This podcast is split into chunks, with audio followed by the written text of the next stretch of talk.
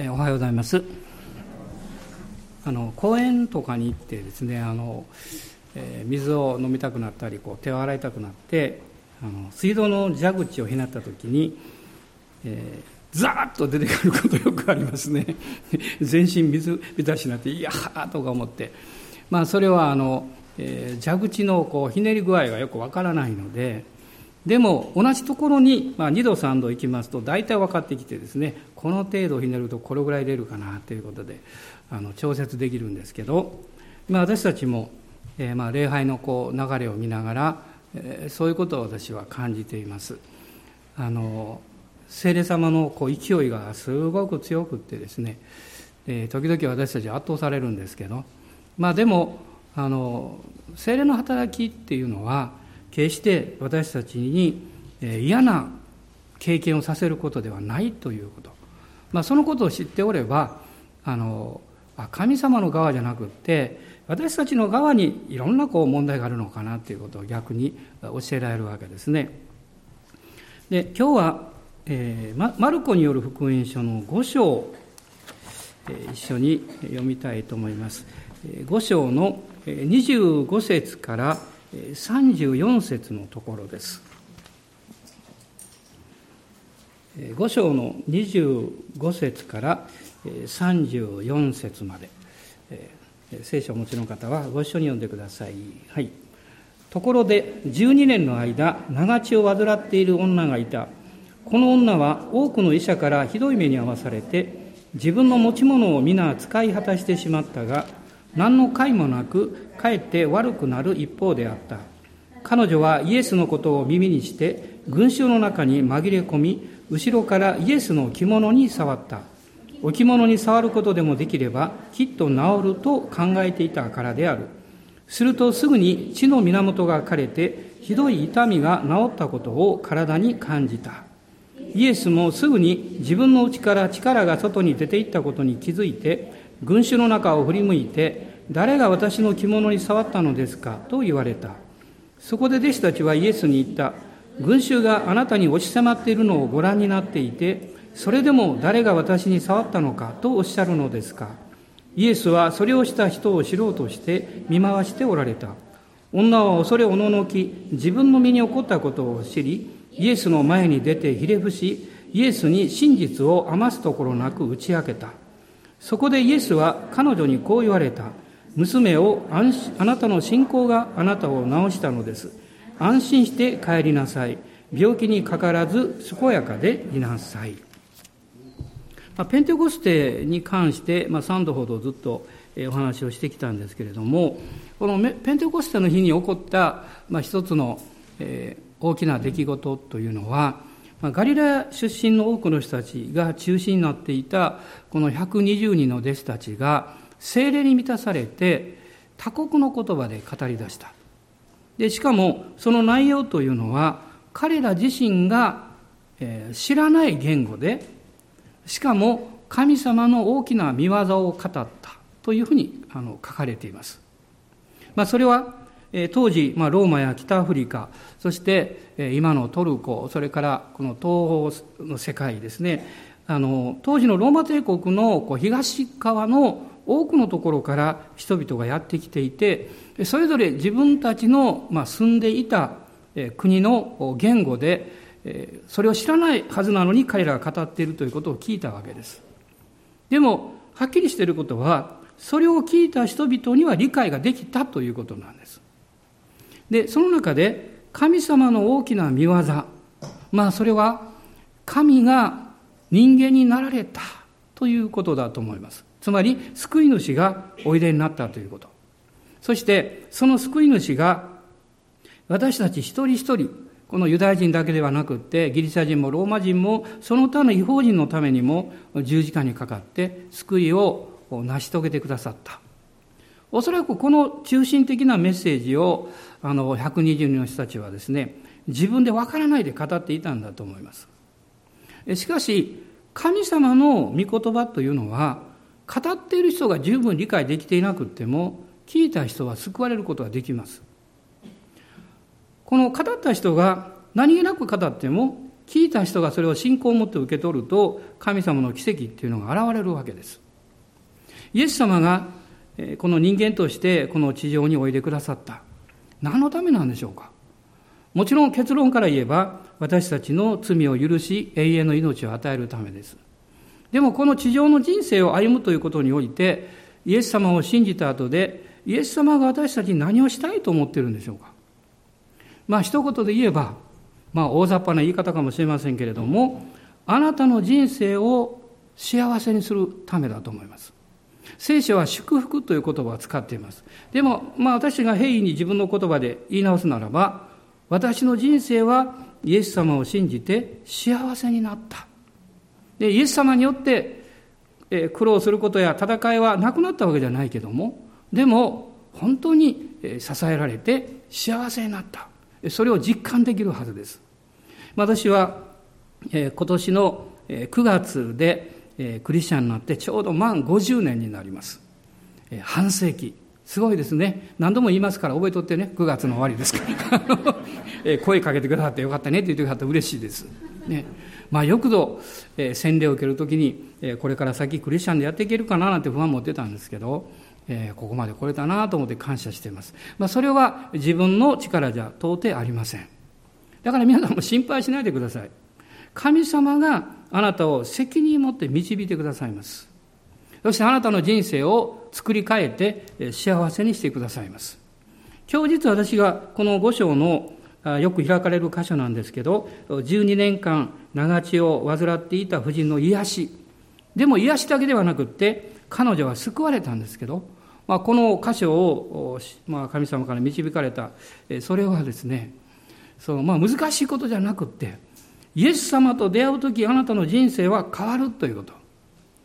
絶望から勝利に変えられます。失望から喜びに変えられる。でそのもう行き詰まりから希望が与えられる。これはイエス様があなたの人生の中に成し遂げてくださることだということをお伝えしたいからです。で、この婦人の物語っていうのは、まあ、結構有名で、あの、多くのクリスチャンたちが知っているんですけれども、まあ、この物語の最後のところに、えー、34節ですが、イエス様がこういうふうにおっしゃっています。あなたの信仰があなたを治したのです。あるいは救ったのですという意味です。実はこう新約聖書をこう調べていきますと、そのようにイエス様が語られた人たちがと 4, 4人出てきます。もう一人の人は、マタイ伝15章に出てくるんですけど、カナン人の婦人です。娘が悪霊に疲れていて、そしてイエス様が来られた時に、何とか救ってほしいと思った。でもイエス様は、初めは何か拒絶されるような答えをなさいました。ね、あの、えー、犬にパンを与えるのは良くないみたいなことをおっしゃったんですね。でもその夫人がこう言いました。でも、子犬でもパンくずはいただきますと。その時にイエス様は彼女の信仰にもう感銘を受けられて、そしておっしゃいましたね。あなたの信仰があなたを救ったのです。えそして、マルコによる福音書の10章の中には、盲人バルテマイの話が出てきます。彼は、ナザレのイエスが来たというのを聞いて、すぐにこう言いました。ダビデの子イエスよ、私を憐れんでください。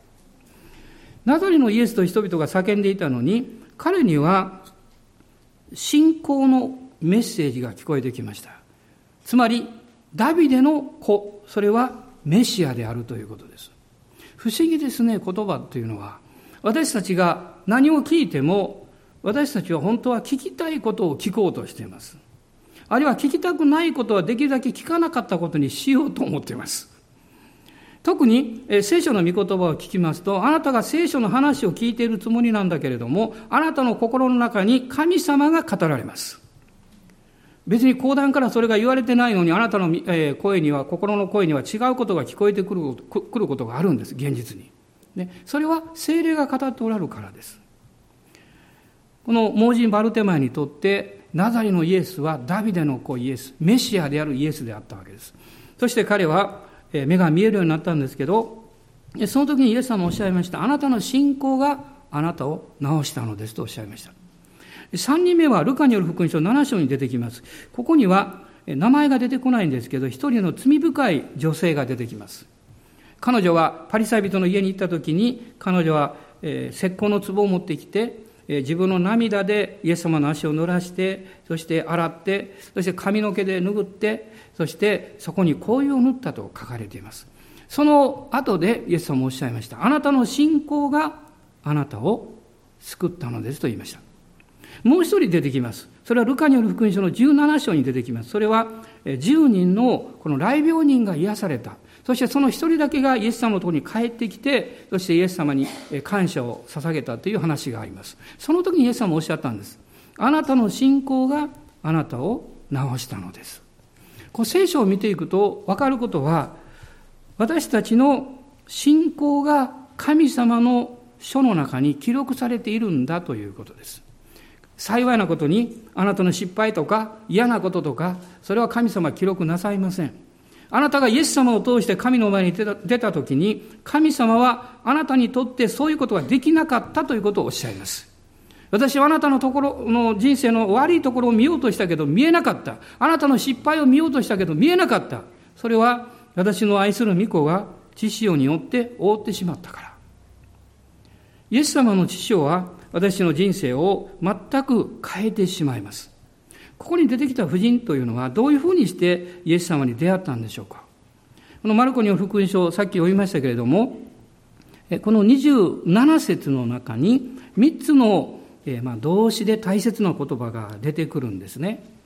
まず最初は、彼女がイエスのことを耳にしたということです。つまり聞いたということです。まあ、彼女の状況というのは、彼女は資産家だったんです。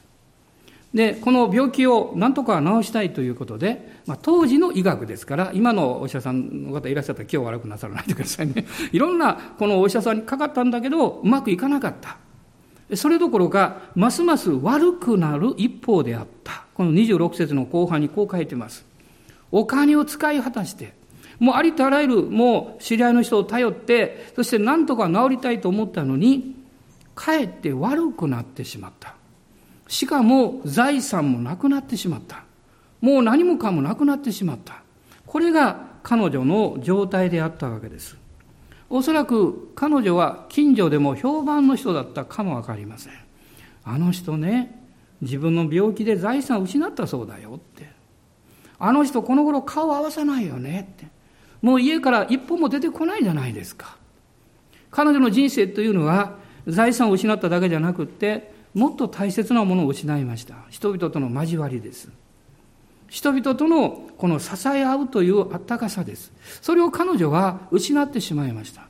そして彼女の心の中に一つのことがずっとありました。この病気さえなければ、この病気さえなければ、私の人生はもっと幸せだったろう。皆さんどうでしょうか？あなたの中にこの問題さえなければ、私の親がこんなんでなければ、私の育った環境がこうでなかったら、私の人生はもっと変わっていたに違いない。人は心の中にそういう思いというものを大なり小なり持っています。このことさえ起こらなかったら、私の人生はきっと幸せだったろうって。それは確かに現実です。私の世界、社会というものはそういうもので満ちています。しかしここに良いニュースがあるんです。たった一つのことです。しかしそのことをあなたが聞くと、あなたの人生は変わります。イエスのことを耳にしたと、ここに書かれています。この今日読んだ短い箇所の中に実はイエスという言葉が8回も出てくるんです。それはイエス様が人生を変えることができるからです。イエス様があなたを変えることができます。イエス様があなたの家庭を変えることができます。イエス様があなたの将来を変えることができるんです。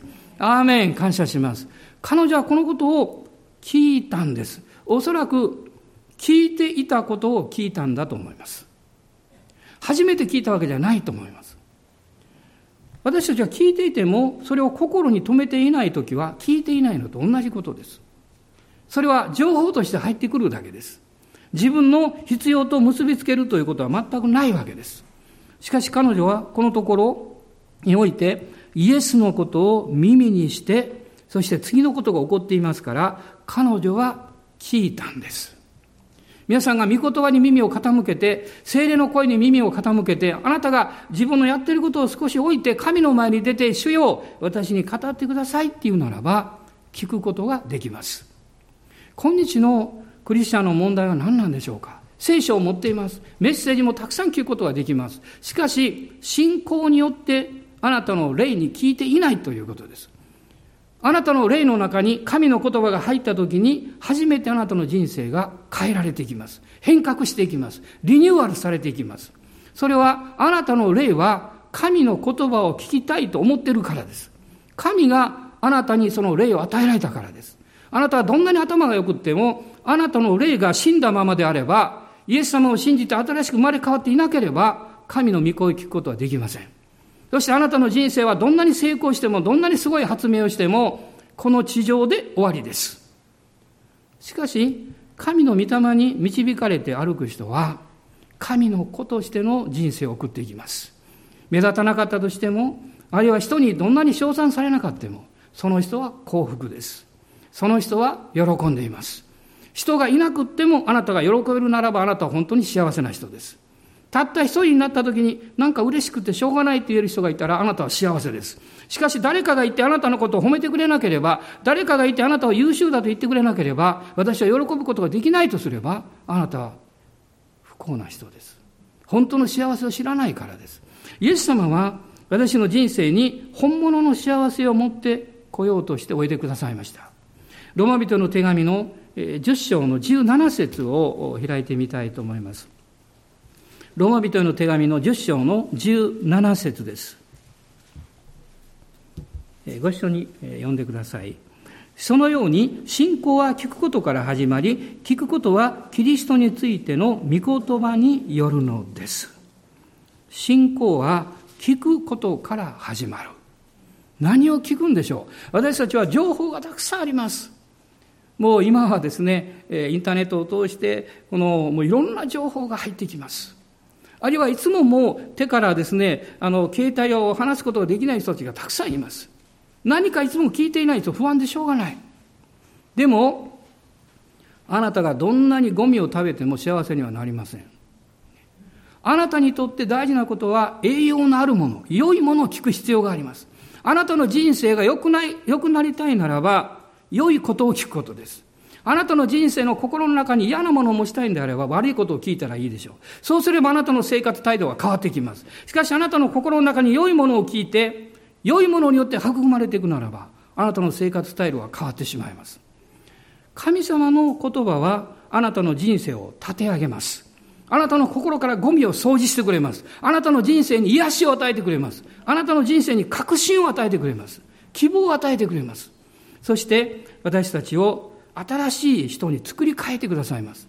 誰でもキリストにあるならば、その人は新しく過ぎ去作られたものであると書いてます。古きものは過ぎ去った。昨日あるドキュメントを見ておりましたけど、一人のおばちゃんが元気になってこう言ってました。もう古いものは過ぎ去ったからね、と言ってました。私そこにキリストにあってという言葉あったらいいなと思いましたけど、まあそれ一般のニュースですから。でも普通の生活でもそう思っています。できなかったことができるようになった。寂しかったのに友達ができた。あの心の中に辛いものがあったのに何か喜びがやってきた。その時あなたは言うでしょう。古いものはもう過ぎ去った。私はもうああいう人生に戻りたくないって。あなたがイエス・キリストによって新しく進み出そうとするならば、キリストの言葉を聞き続ける必要があります。キリストの言葉があなたの中に来るときに、信仰がやってきます。この信仰があなたに命を与えてくれます。この命があなたに二つの方向に導いてくれます。二つというか、えー、二つのことをあなたに動機づけします。一つは考えることです。何を考えるんでしょうか今までは悪いことを考えました。今まではネガティブなことを考えました。しかし、御言葉が来るとあなたはポジティブなことを考えます。将来について希望を持って考えるようになります。どうすれば良くなるかを考えることができるようになります。こういうことができればいいな、いいな、いや、できる、必ずできると考えるようになります。アーメン、感謝します。この私、えー、今日からあの、えー、 Morning Prayer Wave で第一ヨハネを始めるんですけども、始まったんですけども、えー、実はこのヨハネの第一の手紙の中に私も大好きな言葉があるんですけど、え、ちょっと読んでみましょうか。え、第一ヨハネの、えー、4章、え、っと、ごめんなさい。えー、3章ですね。3章の31、21節と22節です。3章21と22、ご一緒に読んでください。愛する者たち、もし自分の心に責められなければ、大胆に神の見舞いに出ることができ、また求めるものは何でも神からいただくことができます。なぜなら私たちが神の命令を守り、神に喜ばれることを行っているからです。アーメン。ここに求めるものは何でも神からいただくことができます。そうなんです。ただちょっと心に引っかかるところがあります。それは、まず21節に自分の心に責められなければ、いや、昨日あんなこと言ってしまったな、とかですね。あるいは22節の後半に私たちが神の命令を守り、いや、守ってない、とかですね。そういうことがやってきて、この言葉に確信を持たせないようにします。だから、イエス様の十字架が必要です。イエス様の十字架によって私たちは許されます。イエス様の十字架の贖いによって私たちが神の命令を十分に守れなかったもイエス様がそれを守ってくださって私に完全な許しと信仰を与えてくださった。それを信じたときに私たちは大胆に神の御前に出ることができます。そしてこう告白します。神様あなたは私の祈りに応えてくださる方ですから感謝します。ある時お母さんが帰ってくると小さな女の子が冷蔵庫の前に立って何か言ってたそうです。お母さんの顔を見るとその声がだんだん大きくなりました。なんて言ったと思いますか？神様感謝します。この冷蔵庫がアイスクリームでいっぱいになります。神様感謝します。アイスクリームでいっぱいになります。実はもうなくなってたんです、中に。ですからその女の子はその冷蔵庫の前で一生懸命そう言ってました。そしてお母さんの顔を見るともっと大きな声で言ってました。もしあなたがお母さんだったらどうしますか？えちょっとスーパー行ってくるね。言 ってですね。神様はあなたを愛しています。あなたを幸せにしたいと思います。あなたのために良いことをしたいと思います。だからあなたに良いことを一生懸命御言葉を通して語っているんです。聞かなきゃいけません。神の御言葉に聞くことです。そして、信仰が与えられるんです。そうすると考えるんです。このマルコによる福音書の5章をもう一度見ていただきたいんです。この8節の、え、えっと、ごめんなさい。5章の28節ですね。28節その最後のところに、置物に触ることでもできればきっと治ると考えていたからであると書いてます。考えていた。実はですね、イエス様の着物に触れば治るということは誰も言ってないんです。不思議ですね。誰も言ってないんです。彼女はそのように考えたと書いてます。どういうことでしょうか？それは彼女はイエス様のことを聞いて私はイエス様によってきっと癒されるに違いない。そうなんだそうなんだと考えたんです。その時にそれではどうしたらいいんだろうか？神様が啓示をくださったんです。イエス様の着物に触れば絶対癒されるって。皆さん、信仰が働くと、神からの知恵が与えられます。信仰が与えられると、神からのアイデアが与えられます。実はこの後読んでいくと分かります。たくさんの人が、彼女がイエス様に触って癒されたのを通して、たくさんの人がイエス様に触り始めました。ね、2番目、3番目、ちょっとあれですね。1番目考えた人はすごいですよ。もう一つ他のこういう記事がありますね。4人の男の人が、あの、中部の人を連れてきたでしょ？こう、運んできたでしょ？それから病人を運ぶのが流行りました。流行しました。ね、えー、誰かがああいうことやった。いや、私もやろうっていうわけでやるわけです。別に悪いことじゃありません。でも、そのようなアイデアというか方策を彼女は誰からもらったんでしょう精霊様からです。精霊様がくださるんです。もし皆さんが事業のことであれ、あるいは勉強のことであれ、あるいは生活のこの小さなことであったとしても、神様どうしたらいいんですか？祈るんです。そして考えるんです。神様が良いことをしてくださるとしたらどういうことをされるだろうかと考えるんです。そしてあなたも冷蔵庫の前に立って言うんです。主よアイスクリームでいっぱいにしてください。もちろんあなたのアイスクリームは食べ物でないかもわかりません。でも神様にそう宣言するんです。彼女は考えた。必ず触れば癒される。ね、そしてどうしたんでしょう。文字通り彼女は行動を起こして触ったんです。触ったんです。この触るということ、このことが、ね、29節以降に出てくるんですね。彼女が、えー、イエス様に触れるとですね、えー、すぐに血の源が枯れてひどい痛みが治ったことを体に感じたと書いてます。イエス様も感じられたんですね。力が抜けていったって。で、イエス様もおっしゃいました。誰が私の着物に触ったのかって。弟子たちびっくりして、イエス様はたくさんの人が触ってますよって。では皆さん、信仰によって触れるのは、イエス様によっては、ただ触れられるのとは違うということが分かってるんですよ。神様はあなたが何をするにしてもあなたの信仰をご覧になります。信仰がなくては神に喜ばれることはできませんと、ヘブル書に書かれています。人には分からないかも分かりません。しかし主はご存知です。信仰によって成し遂げた行為というものは永遠に残っていきます。あの、行為を終わってイエス様に注いかけた夫人のようです。だから計算しちゃいけません。計算して行動するということは、あなたは信仰を持たないで行動するという意味です。それは悪ではありません。悪いことではありません。しかし一つのことが言えます。それ以上のことは起こりません。しかしあなたが計算しないで、それは無鉄砲という意味ではありません。あなたの計算を超えることを神に期待して行動を起こすということです。そうすれば、神様があなたに成してくださることを見ることができます。それは神様が準備されたことですから。この夫人は名前が出てきません。無名の人です。もちろん当時の世界、え女性はまあ低く見られておりました。女性の証言は取り上げられなかったんです。そういうこともあります。しかし彼女の身に起こった出来事は多くの人に伝えられていったんです。彼女はイエス様の着物に触れて癒されました。これはまあ厳密に言うと、この民数記15章に出てくるんですけど、着物の下には房がついてまして、イエス様はそういう立派なものを着ていたんですね。その房に触れたんです。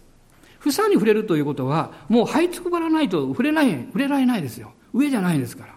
しかも弟子たちが取り囲んでいて、多くの男性がたくさんいます。その間をくぐっていくわけですから、あの誇りっぽいイスラエルのところですね、彼女は誇りまみれになって、ひょっとしたら誤って蹴られたりとかいうことが起こったかもわかんない。でも彼女はこうかき分けてかき分けてイエス様に触れたんですよ。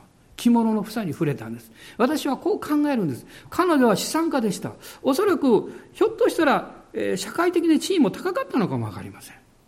でも彼女はこの時、もうそんなものを全部かなぐり捨てて、一人の必要を持っている弱い人間としてイエス様の前に出る必要がありました。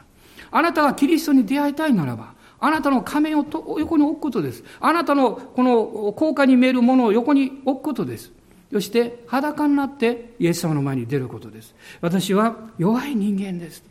これは私の想像かもわかりませんけれども、私は彼女がですね、人々をこの間をかき分けてくぐっていく。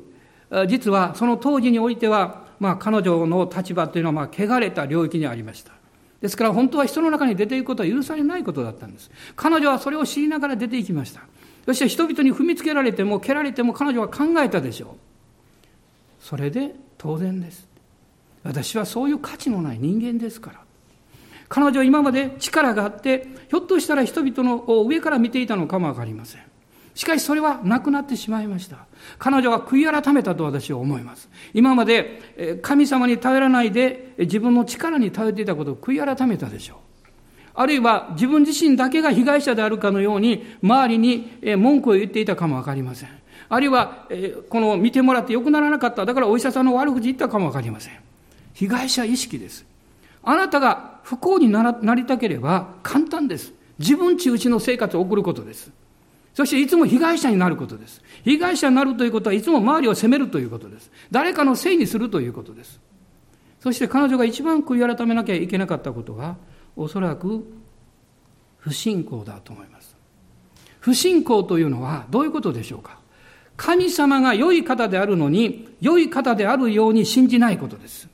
これが不信仰です。神を信じないことが不信仰じゃありません。悪魔も神は信じています。神がいることは信じています。不信仰というのは、この神があなたを幸せにできる素晴らしい良い方であるということを信じないことです。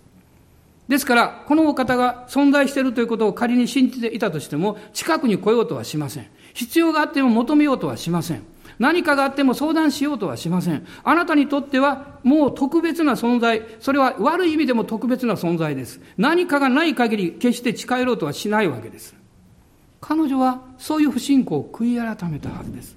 イエス様は何のために来られたんでしょう？イエス様は私たちが信じている、つまりその当時のユダヤ人たちが信じている神様は父であるということを知らせるために来られました。しかもそれは良い父である。優しい父であり、憐れみ深い方であるということをイエス様は知らせようとして来られたわけです。彼女はイエス様が自分のことを探しているのを見て、恐る恐る出て行きました。イエス様は彼女のことを知らなかったわけじゃないでしょう。でも群衆の中に彼女は隠れてしまったので、どこにいるか分からなかったんだと思います。その時に、この33節です。イエス様が、えそれをした人を知ろうとして見見回しておられた。すると、女は恐れおののいて、自分の身に起こったことを知り、イエスの前に出てひれ伏し。今日あなたはイエスの前に出ているでしょうか？今日あなたは何の前に出ようとしてるんでしょうか？彼女は恐れおののきながら自分の身に起こったことを知って勇気が与えられました。分かったんです。神様は良い方だったんだと。自分の中で何か誤解をしていた。ですから彼女はそれを悔いつつまた悔い改めの心を持ってイエスの前に出たんです。私は初めてイエス様の前に出た時のことを今でもはっきり覚えています。11月の20日です。1965年です。なぜ忘れないかっていうと私の誕生日だったからです。その1ヶ月ほど前に私はイエス様を信じました。そしてとても嬉しかったんです。でもただ嬉しかっただけです。よく分かりませんでした、しかしその日は土曜日で、高校生の集いがあって、私たちはこの、集会をしました。私は早く帰りたかったんですね。その日誕生日が家で誕生日会がありまして、友達も来るっていうから早く帰りたかったんです。ところがその集会が終わって先生が行ってしまうともうこれで終わりかなと思ったらあ20人ぐらい集まってましたけどみんなが祈ろうよって言い出しました。私はもう嫌だなと思ったの早く帰りたいからです。でもみんなが祈ろうって言うからもうしょうがないからあそこ座ってました。で高校生が祈り出すとね牧師がいませんから全部祈るまで待ってるんです。ずっと祈るんです。皆さん20人祈ったらどのくらい時間かかると思います？ものすごくかかるんです。もちろん祈りは短いですけど高校生ですからそれでも時間かかる。ずっと祈って祈って祈って最後私だけは残りました。いつも最後でした。恥ずかしがり屋でしたから。そしてもう私が黙っておればきっとみんな諦めるだろうと思ったんですけど私が黙ってるとみんなも黙ってました。これやばいと思って何か言わないとこれ終わりそうにないと思いました。でその時に私は初めて祈ろうと思いました自分で。その瞬間に思ったんです。なぜか分かんないんですけど涙がポロポロ出てきました。私は何という罪深い人間だろう。神様が突然こう光の中で自分を照らしてくれたんです。自分中心でわがままでいい格好して本当に罪深いと思いました。その瞬間にもう涙がもう溢れて溢れて止まらなくなりました。そして泣きながら祈ったんです。イエス様僕は罪人です一週一ヶ月前にイエス様を救い主として信じてたんです。頭では罪人であることを知ってました。でも心では分かりませんでした。まあ罪人の中でもいい罪人かなと思っていました。ね。肉でもいろいろあるでしょ？安い肉から高い肉まであるでしょ？だからまあ高級な方かなと思ってました。でも肉は肉です。ね。罪人は罪人なんです。その時に私は心から悔い改めました。そしてもう泣き出したんだそしたらみんな純粋だからね。みんな泣き出したんです。なんとその祈り会が終わったら午後の8時でした。夜の8時になりました。私終わってそれから飛んで家に帰りました。一人だけ友達が残ってました。お前何しとった？俺待っとったぞって言われました。近所の友達でした。でも私は嬉しくって嬉しくってもうそんなことどうでもいいというぐらいですね。嬉しかったんです。この人生の中で本当に自分の罪の姿が分かって、しかもイエス様の十字架によって罪が許されたということが分かること以上に嬉しいことないですよ。もう飛び上がらんばかり嬉しかったですよ。その時に人生は変わりました。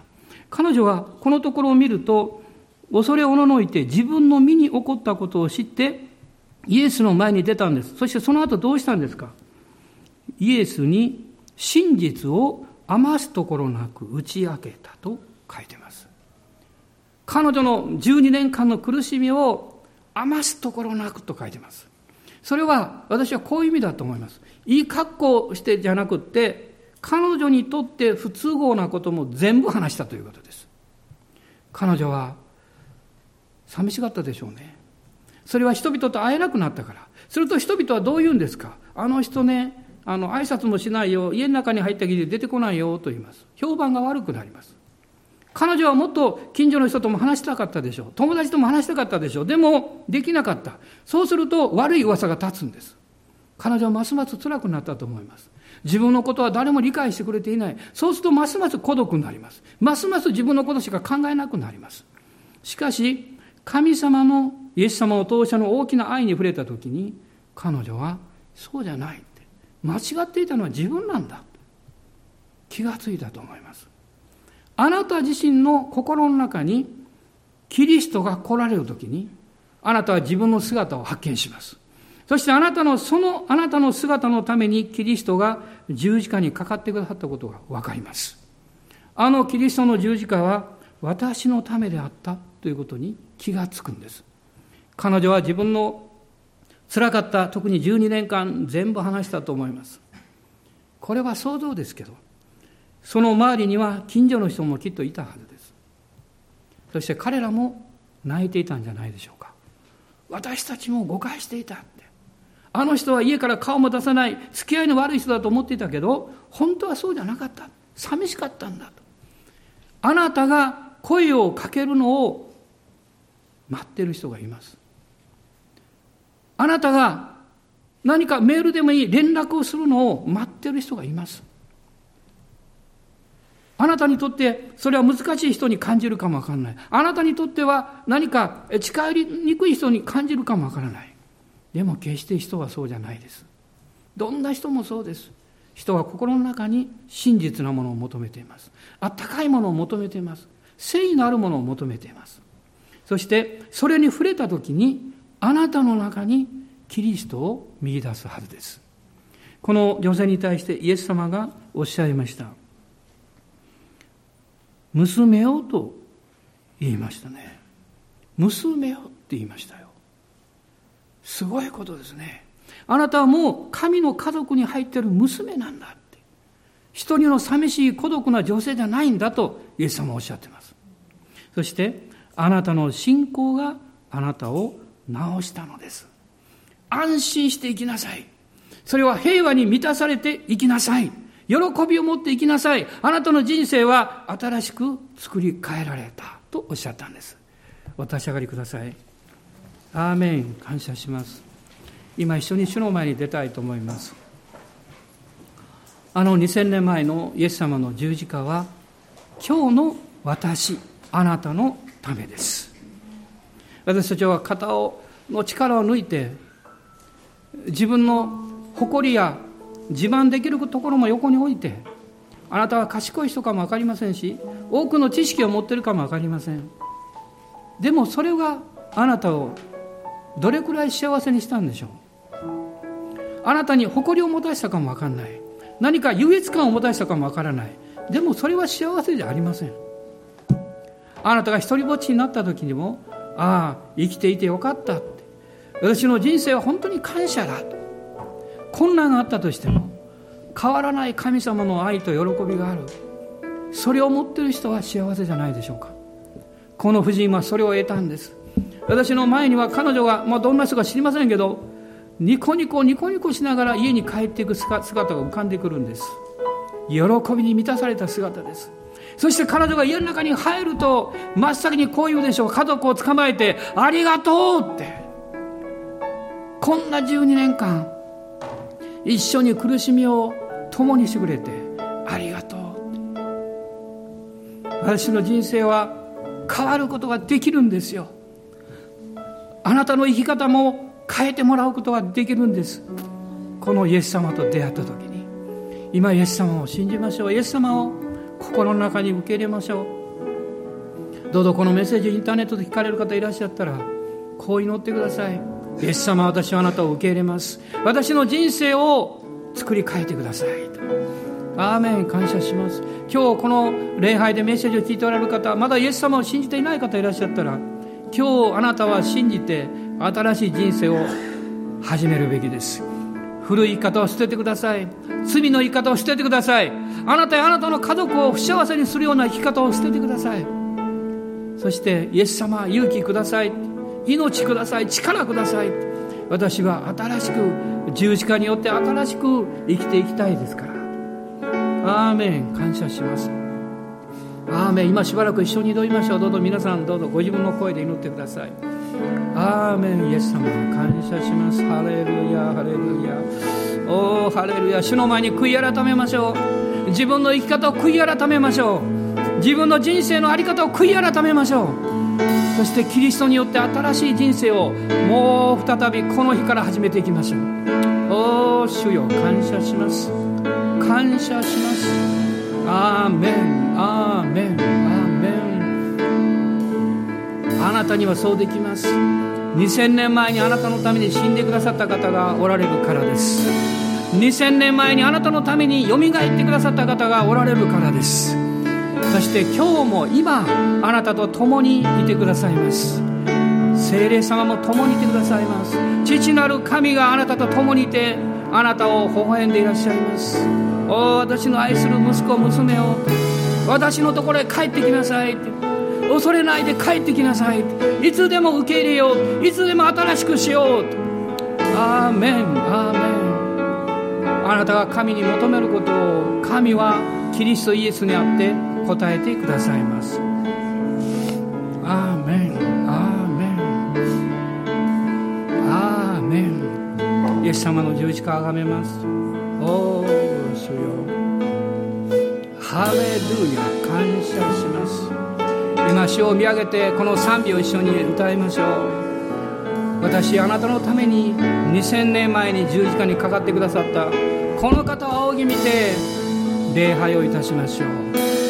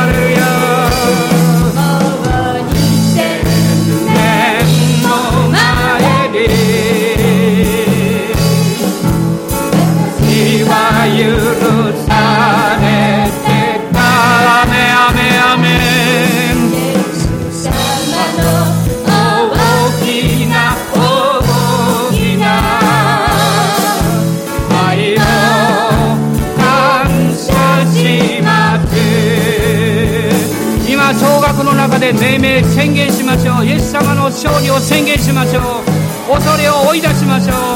アーメンアーメン。あらゆる悪しき力を出ていくように命じます。病を出ていくように命じます。汚れた霊を出ていきなさい。おおハレルヤ。ハレルヤ。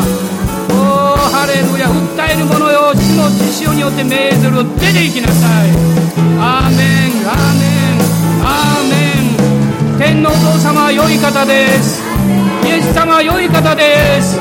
あなたを幸せにしたいんです。多くの人に勇気と力を与えたいんです。アーメンアーメン。ハレルヤおハレルヤ。アーメンハレルヤ。主よ感謝します。おイエス様感謝します。ハレルヤ。もう嘆かないでください。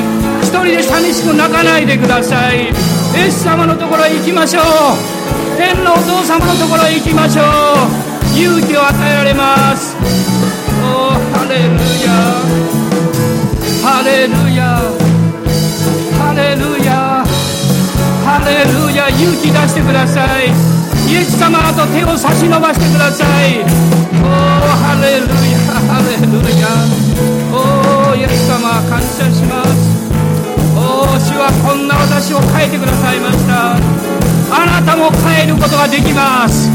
おーハレルヤ感謝します。おーラバガサンカラララシャラバカララスゴーヤおイエス様。もう一人で苦しまないでください。一人で自分を責めないでください。イエス様の十字架のところに行きます。そこに許しがあります。そこに勇気が与えられます。力が与えられます。おハレルヤ。あなたの口を笑いで満たしてくださいます。喜びがあなたの衣になります。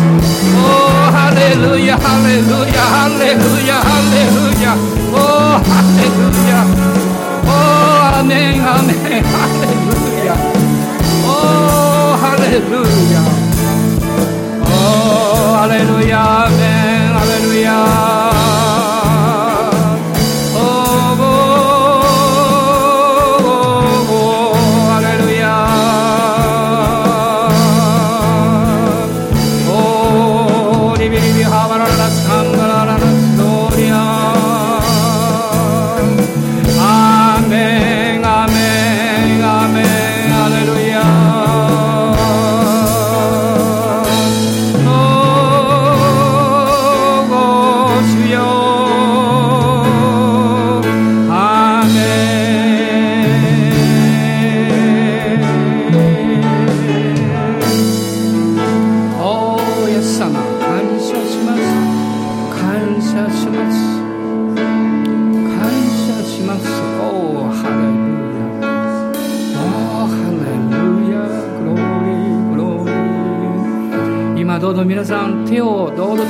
伸ばしてください手を高く掲げてください私たちは神の息子娘ですから。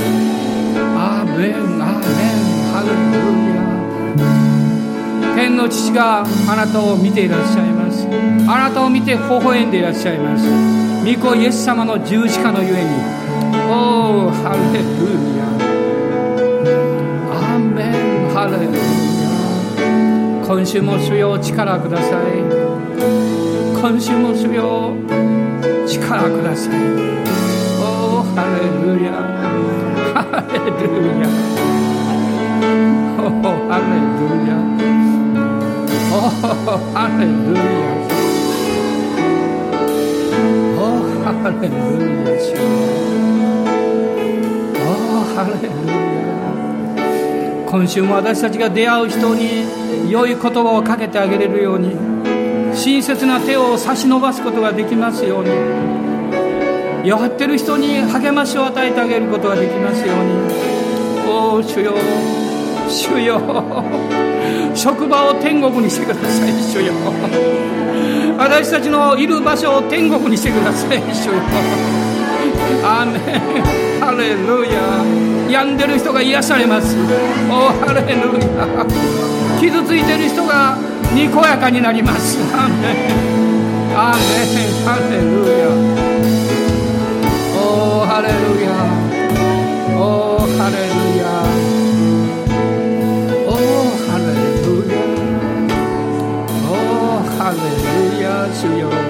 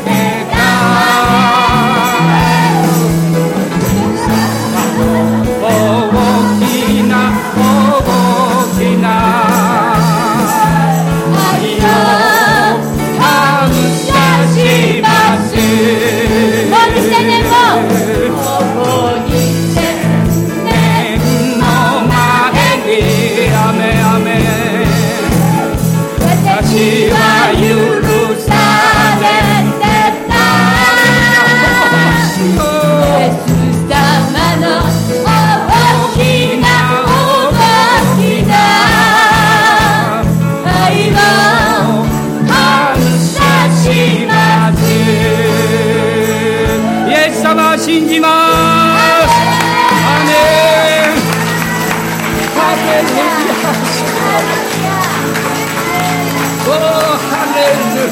Hallelujah. Glory, glory. Glory, glory. Hallelujah. Oh, hallelujah. Glory, glory. Oh, hallelujah. Glory, glory. Oh, hallelujah. Glory. Oh, hallelujah. Hallelujah. Oh, glory, glory, glory. Hallelujah. Oh, glory, glory, glory. Oh, glory, hallelujah. Oh, hallelujah, hallelujah, hallelujah. Oh, yes, hallelujah, hallelujah. Oh, hallelujah. Oh, hallelujah. Oh, hallelujah, yes, my soul. Oh, hallelujah. Oh, hallelujah. Glory, glory. Oh, hallelujah, oh, hallelujah. Oh, oh hallelujah.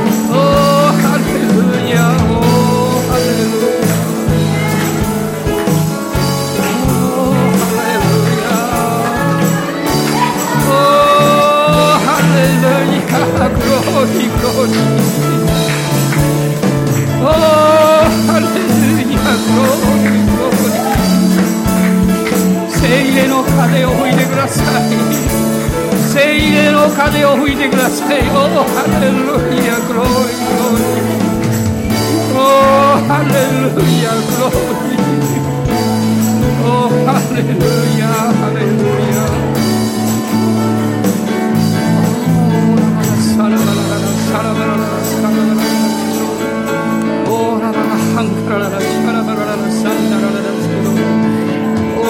ンクローリアンバララサラララサンバラレラオーラハンガラスレビギリビアンバララグローレハンガララスレビギリビシュレビアンバララオーハレルヤ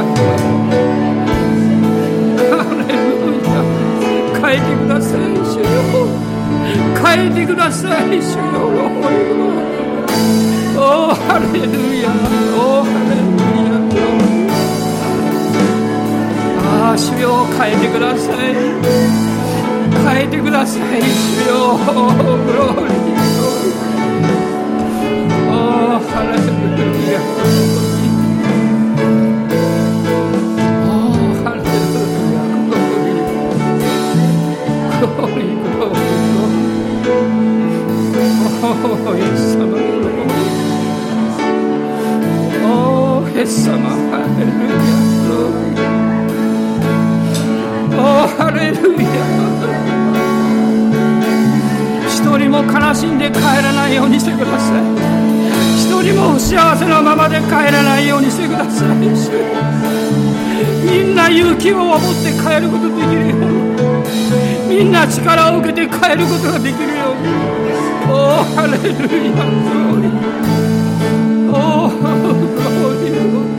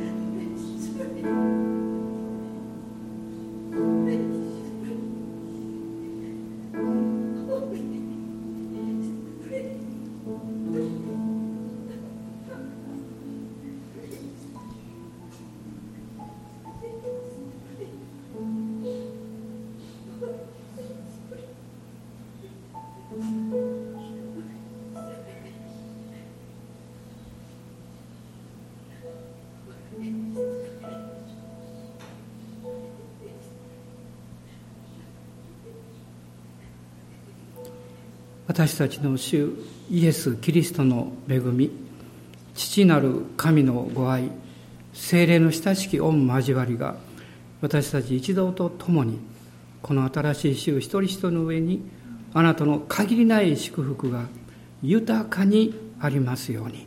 アーメン